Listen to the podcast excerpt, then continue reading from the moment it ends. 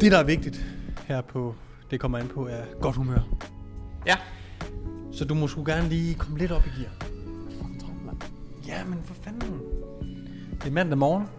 Det regner. Folk har lige sat den her episode på. Vi skal give dem et Monday boost, som jeg plejer at sige.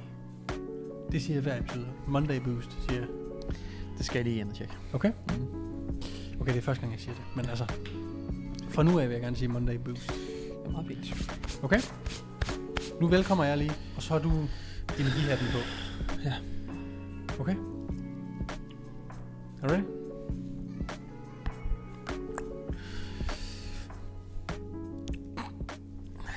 Velkommen til en ny episode af... Der Det kommer kom- an på. Nej, det kommer an på. Sæt den om igen. For fanden, nej, nu er du har ødelagt det.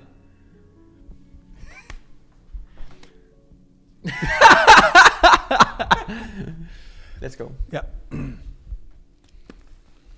Du siger det hele selv. Ja. Okay. Du kan sige det på en fed måde. Skal du så bare sidde der?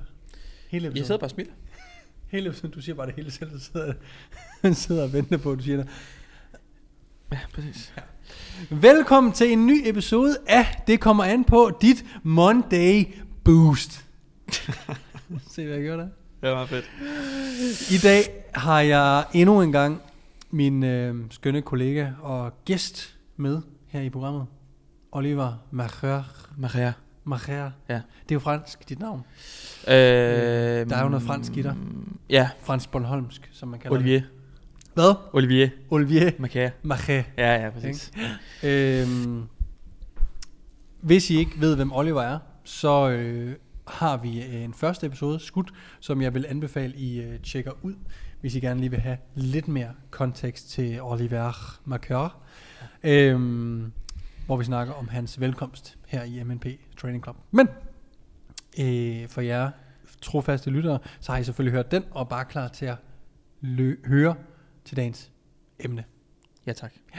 som i øh, dag skal handle om øh, det mest brugte ord her på kanalen, og det er nemlig consistency. Øh, det at de vedvarende handlinger, vi gør på daglig basis, ugenlig basis og årlig basis, er det, der rent faktisk giver os de der helt, helt vilde øh, resultater. Og for ligesom at starte øh, podcasten ud her, så kunne jeg godt tænke mig sådan at spørge Oliver, og det kan godt være, du må gerne tænke lidt, men hvad er øh, din sådan egen første oplevelse med, øh, hvordan skal jeg formulere det, at se resultatet af at være vedvarende, at være consistent? Hvad var sådan, har du sådan et aha-øjeblik, hvor du tænkte, ah, jeg opnåede kun det her, fordi at jeg blev ved, også på de dage, det ikke var sjovt, også på de uger, det ikke var sjovt. Har du sådan et, et, et øjeblik, der står der øh, klart? Mm, jeg tror ikke, jeg har en specifik ting. Men det er helt klart det her med, at nu er det bare det visuelle. Øh, hvis jeg er i gang med at skulle tabe mig, og gerne vil se et resultat, man vil jo gerne se et resultat forholdsvis hurtigt. Og den person, der kigger mest på, på mig, det er jo, det er jo mig selv. Mm. Øhm, så jeg tror, at det her med, når jeg har været konsekvent og blive ved med at gøre de samme ting, så, øhm, så var det faktisk en, en øjenåbner, det her med, at selvom jeg så mig i spejlet hver dag, så tog jeg et billede, da jeg startede, Mm og efter tre måneder, efter seks måneder osv. Øhm, fordi at det kan være ret svært at sådan se den her fremgang, som du skaber, øh, hvis du, øh, eller når du kigger dig selv i spejlet hver dag. Men hvis du tager et billede fra dag 1 til dag, lad os bare sige 90, jamen så, øh, så sker der altså meget. Så jeg tror, at det her med at, at øh, indse, at når vi arbejder på noget, og giver det tid nok, så, øh, og det er jo egentlig det, det handler om, også i, i emnet her, øh, så skal der nok ske noget.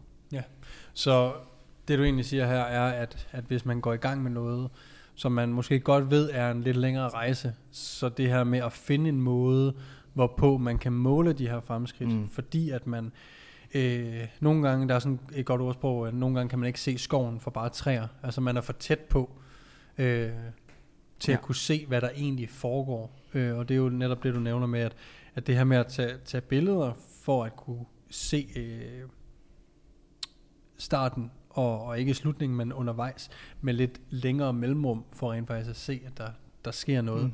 For på et tidspunkt, der kommer du jo til, hvis du er på en vægttabsrejse øh, i et cut eller lignende, så kommer du på et tidspunkt til at kunne øh, se i spejlet, okay, jamen der er sgu sket noget. Men nogle gange kan det jo være svært at se, hvor meget der er sket. Øh, og de dage, man måske føler sig nede, det ved jeg ikke, om du har oplevet, øh, om der har været perioder, hvor du har prøvet at, hakke ned, hvor du har tænkt, åh, det går måske ikke lige, som jeg håbede, og så har du måske kigget tilbage Mm. på billeder og set. Har du oplevet Helt det? sikkert, helt sikkert. Altså, øhm, igen, øh, det her med at tage billeder, det er øh, super smart. Jeg siger det også til, min, til mine egne klienter, at jeg behøver ikke at se det.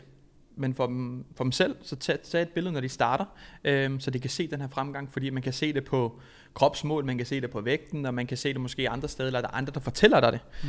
Men vi er vores største egne kritikere oftest, så øh, det her med at give os selv ros, sige, hold kæft, hvor kan jeg egentlig godt se det, det er ikke så tit, vi gør det. Nej. Øhm, nu ved jeg også, du har... Øh, jeg vil gerne grave lidt efter det første spørgsmål, for jeg tror, du har et svar. Øh, men hvis du tænker sådan i kontekst også, du har spillet rigtig meget fodbold og har været rigtig dygtig til fodbold. Er der noget helt fra den gang, hvor at du øh, måske husker tilbage på, at jeg blev kun så god, fordi jeg gjorde de her ting om og om igen, eller fordi jeg havde det her mindset. Mm. Øhm, og, og grunden til, at du kan lige tænke, mens jeg lige giver lidt kontekst, hvorfor jeg gerne vil, vil have dig til at tænke lidt over det, er, at jeg tror for mig selv, så øh, når, man, når man finder det der aha-øjeblik, eller bare ser tilbage, fordi man kan godt opnå nogle ting ubevidst, og sådan, hvordan fanden kom jeg egentlig i mål med det?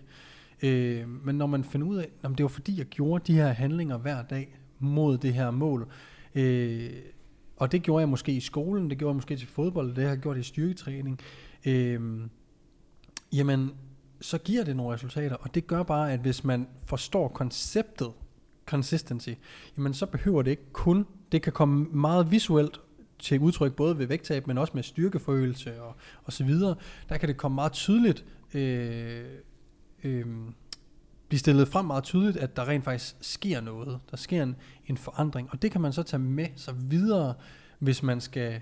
Øh, hvis man gerne vil have et 12-tal i skolen, jamen fint, så kræver det sgu bare, at jeg læser op til den her eksamen, ligesom det kræver for at forstå muskler, eller tabe sig, at jeg gør de her ting hver dag, eller hvis jeg gerne vil være bedre til mit arbejde, eller hvad end det nu kan være. Så jeg tror, at hvis man øh, reflekterer over lidt over, om man selv har haft sådan et, et aha-øjeblik tidligere i sit liv, øh, så, øh, så tror jeg, man lærer sig selv lidt bedre at kende, og måske kan finde noget motivation øh, til at, at gøre det igen. Mm. Øhm, Ja. Jeg kan da selv huske, jeg øh, spillede altid fodbold alene på fodboldbanen, og jeg blev altid lidt efter træning. Ikke altid, jeg blev nogle gange efter træning. Hver lørdag og søndag var jeg oppe på fodboldbanen alene og spark på mål. Øh, og jeg gik bestemt fra at være en rigtig, rigtig... Øh, et, jeg vil ikke sige dårlig fodboldspiller, men jeg var i hvert fald på det dårligste hold til at arbejde mig op på første holdet. Mm. Og jeg blev aldrig god god, men jeg søgte altid udfordringer og prøvede altid at forbedre mig. Øh, og det er først her, øh, efter jeg begyndte at træne rigtig meget, at jeg kom til at tænke tilbage på, at jeg har altid haft øh, det i mig at arbejde hårdt, når jeg er passioneret for noget, når jeg tænker tilbage på fodbold. Så er der et eller andet fra den gang? Øhm, altså nu, nu når det er en, en træningspodcast, øh, podcast, så, så, hvad hedder det, så vil jeg ikke danne så stor en parallel til, til, til Mm. mit fodboldliv, men, men det var egentlig noget, noget af det første, jeg tænkte på, det er, at, at jeg blev kun så god, øh, fordi jeg havde et mindset om, og det har jeg stadig, også bare til nogle andre ting i livet, øh, det kan være sociale medier, opslag osv., at der må ikke være nogen, der kan sige til mig, at jeg skulle have gjort mere. Mm. Så, så det har været et, et øh, pres, jeg har haft sådan på mig selv, men det har virkelig også virket, fordi at jeg har vidst, at øh, går jeg med en følelse fra en træning, hvor jeg er blevet en halv time ekstra og sparket mål, så ved jeg, okay, jeg har brugt den her halve time ekstra i dag, i går, og på torsdag, og på lørdag, når jeg skal til fodbold. Øhm, så jeg ikke kan sige til mig selv, okay, jeg skulle, øh, kunne egentlig have gjort noget mere. Hvor- Hvornår startede det, den tankegang? Øhm, ret tidligt. Øh, nu, nu har jeg spillet fodbold mange, mange, mange år. Øh, og hvis vi bliver i, i den verden, så, øh, så tror jeg, det har vel været, at jeg fik et tilbud om at komme til København, da jeg boede på Bornholm, da jeg var 12 år. Og derfra, der, øh, der vidste jeg, at og det var også sådan i, i øh, hvad hedder det, øh, samarbejde med, med den klub, jeg var i osv., at, at okay, der var en lille dør, der åbnede der. Nu skulle jeg blive ved med at gøre noget for, at det kunne blive til, til virkelighed. Så derfra, der vidste jeg, okay, hele tiden blive ved med at gøre noget, der gør mig bedre, og det er at være på træningsbanen, og det er at gøre tingene igen og igen og igen. Bare lige nu, hvorfor har du stoppet med fodbold? Øh, jamen, da jeg kom herover på efterskole, jamen, så, øh, så fik jeg en skade, og øh, det gjorde, at jeg ikke... Når, når man er omkring 16-17 år, så handler det simpelthen om at øh, kunne blive ved og være der. Øh, når du bliver skadet, så bliver du sådan lidt glemt, mm. og du bliver sat lidt tilbage i forhold til dem, du, du spiller med. De rykker videre, og du står stille. Mm. Øhm, og det kom jeg aldrig sådan helt til, tilbage fra. Så det var egentlig det knæk, jeg fik der. Øhm, ja, og så, øhm, så derfra så kunne jeg godt se, at jeg kunne godt blive ved, men øhm, så kom der også nogle andre interesser i takt med, at jeg ikke havde spillet i et års tid.